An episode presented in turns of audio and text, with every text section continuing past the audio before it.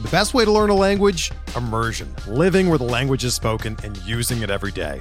But if that's not in the cards this year, you can still learn a language the second best way, and that's with Babbel.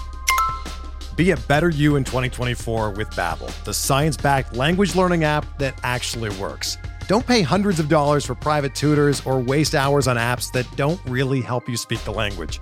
Babbel's quick 10-minute lessons are handcrafted by over 200 language experts and help you start speaking a new language in as little as 3 weeks. Babbel's designed by real people for real conversations, and their tips and tools are approachable, accessible, rooted in real-life situations and delivered with conversation-based teaching so you're ready to practice what you've learned in the real world. Here's a special limited time deal for our listeners. Right now, get up to 60% off your Babbel subscription at babbel.com slash bluewire. That's 60% off at babbel.com slash bluewire, spelled B-A-B-B-E-L dot com slash bluewire. Rules and restrictions apply.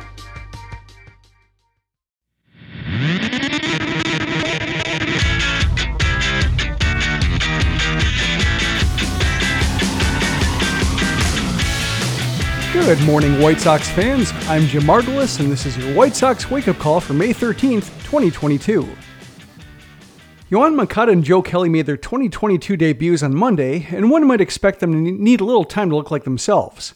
Moncada had that moment in the seventh inning on Thursday night. With the White Sox trailing 7 4, Moncada seized advantage of a struggling Jonathan Loaisiga by sending a 99 mile per hour sinker over the center field fence for a three run shot that tied the game the White Sox had trailed from the first inning onward. Joe Kelly did not have that moment. After Moncada tied the game, Kelly took over in the top of the eighth and retired the first two he faced without incident. Then he walked Marwin Gonzalez. Then he walked Gleyber Torres. Then he walked DJ LeMahieu to load the bases for Aaron Judge. Now, I actually got Judge to hit a weak grounder, but it was perfectly placed towards left side of second base. Leury Garcia ranged over from the other side of the bag and tried to make a cross-body throw, but Judge beat the ball. Jose Abreu then looked back to verify the call instead of noticing that Torres kept running, and Judge had a go-ahead two-run infield single. And that's how the White Sox went from tying the Yankees at 7 to losing 15 to 7 in the opener of the four-game series at Guaranteed Rate Field on Thursday night. Tony La Russa compounded matters. He had Tanner Banks warming in the bullpen, but he let the right-handed Kelly face the left-handed Anthony Rizzo, whom he walked on four pitches. That's when La Russa called for the left-handed Banks to face the right-handed Giancarlo Stanton.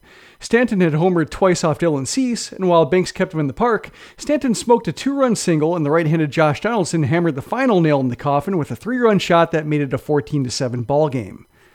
The White Sox had answered a few Yankee blows with counter punches of their own, but they didn't have much of an answer for eight runs over the final two innings. They were behind the eight ball from the start as Dylan Cease threw a lot of great pitches, but enough bad ones. He struck out 11 over four innings, but he only pitched four innings because the Yankees tagged him for six hits and six runs, including a pair of Stanton homers, a triple by Rizzo, and two doubles by LeMahieu. He got 20 whiffs on 90 pitches, but the average exit velocity on the seven batted balls was 99.5 miles per hour. The only non strikeout out was a pop up that Tim Anderson caught in the outfield. Fortunately for Cease, the offense got him off the hook. First, they erased the lead Stanton provided in the first inning with three runs in the second, two of them coming on a single by Garcia. When Cease gave up four more over the third and fourth innings, the Sox needed a little more time for a response. They needed some wild pitch offense from Luis Gil to get one run across in the fourth, despite having the bases loaded with one out, because Garcia's first pitch check swing resulted in a fielder's choice at home, and Tim Anderson struck out on six pitches, none of which were strikes. The Yankees regained a three run lead when Judge hit a solo shot in the top of the seventh, but Moncada answered thanks to more help from the Yankees. First, Lucas Luetge failed to glove Garcia's weak comebacker. Then he was replaced by Loaisiga, who actually found a way to walk Anderson, even though Anderson bailed him out on a bad 3 1 swing. That's when Moncada came to the plate and dropped the barrel on a plate splitting sinker. That was the peak of a decent night for the offense. It only mustered eight hits, but it drew four walks and reached twice on Yankee errors. White Sox pitchers issued seven walks and gave up four homers, which is not the recipe for beating any team, much less the one with baseball's best record. The Yankees are now 23 and 8, while the White Sox dropped to 500 at 15 and 15. It doesn't get any easier tonight, as the White Sox will throw Vince Velasquez against Gerrit Cole. That's no slight on Velasquez, who won his last two starts by allowing just one run over combined 10 and two thirds innings. It's more a comment on Cole, who kept the Sox scoreless over seven innings the last time he saw them. Hopefully, Moncada has more where the three run homer came from because they'll need it. First pitch is at 7:10 p.m. Central on NBC Sports Chicago.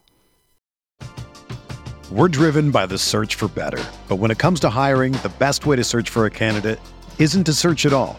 Don't search match with Indeed. Indeed is your matching and hiring platform with over 350 million global monthly visitors, according to Indeed data, and a matching engine that helps you find quality candidates fast. Ditch the busy work. Use Indeed for scheduling, screening, and messaging so you can connect with candidates faster.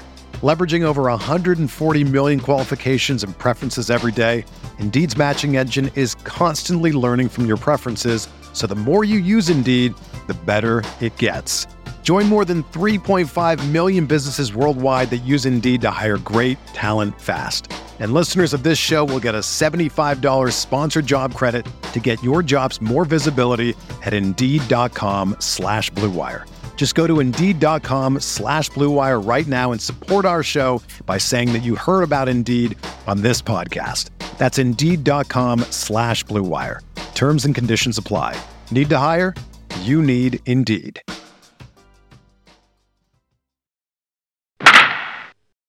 Down in the farm, you can at least look at Charlotte's box score and smile. They doubled up Indianapolis 8 4 on some major positive developments.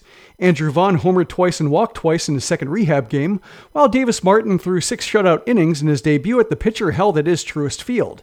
The only bad news is that Yolbert Sanchez left the game after stumbling out of the box in a second inning groundout. Birmingham beat Biloxi 5 3 as Lenyn Sosa, Yoelqui Cespedes, and Jose Rodriguez all went 2 for 5. The Dash lost to Rome 3 2. Bryan Ramos and Luis Mieses both went 1 for 4 with a strikeout, with Mieses hit his 13th double of the year. And in low A, Kannapolis outlasted Fredericksburg 6 5 in 11 innings. Cristian Mena continued his outstanding start for a 19 year old, striking out 8 over 4 shutout innings, while Wes Kath went 1 for 6 with a double and 3 strikeouts. Around the league, the Cleveland Guardians are set to resume play while dealing with the COVID 19 outbreak that has sidelined almost the entire coaching staff. Pitching coach Carl Willis will serve as the manager as the Guardians open up their weekend series against the Twins in Minnesota. Speaking of the Twins, they were swept by the Houston Astros in a doubleheader, 11 3 and 5 0, so the White Sox gained a half game despite the loss and are now two back. Meanwhile, the Astros have won 10 in a row.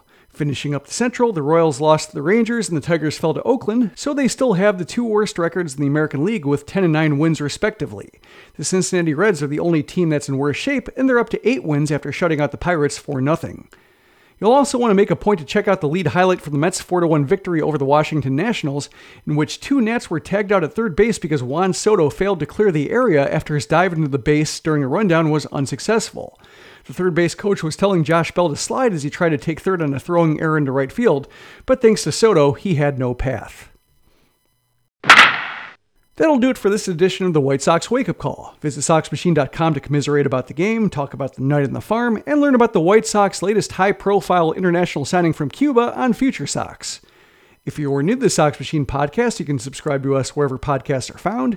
If you like what we do, you can support us at patreon.com slash soxmachine, where supporters can get an ad-free version of the site and show with bonus content on both for as little as $2 a month. For instance, Sox Machine supporters can read Josh's latest draft report, in which he also revisits the 2017 draft. Either way, thanks for listening to the Sox Machine podcast. For SoxMachine.com, I'm Jim Margalus.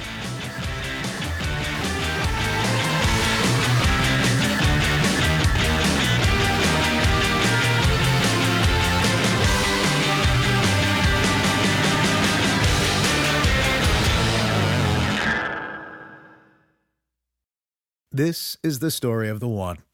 As a maintenance engineer, he hears things differently. To the untrained ear, everything on his shop floor might sound fine, but he can hear gears grinding or a belt slipping.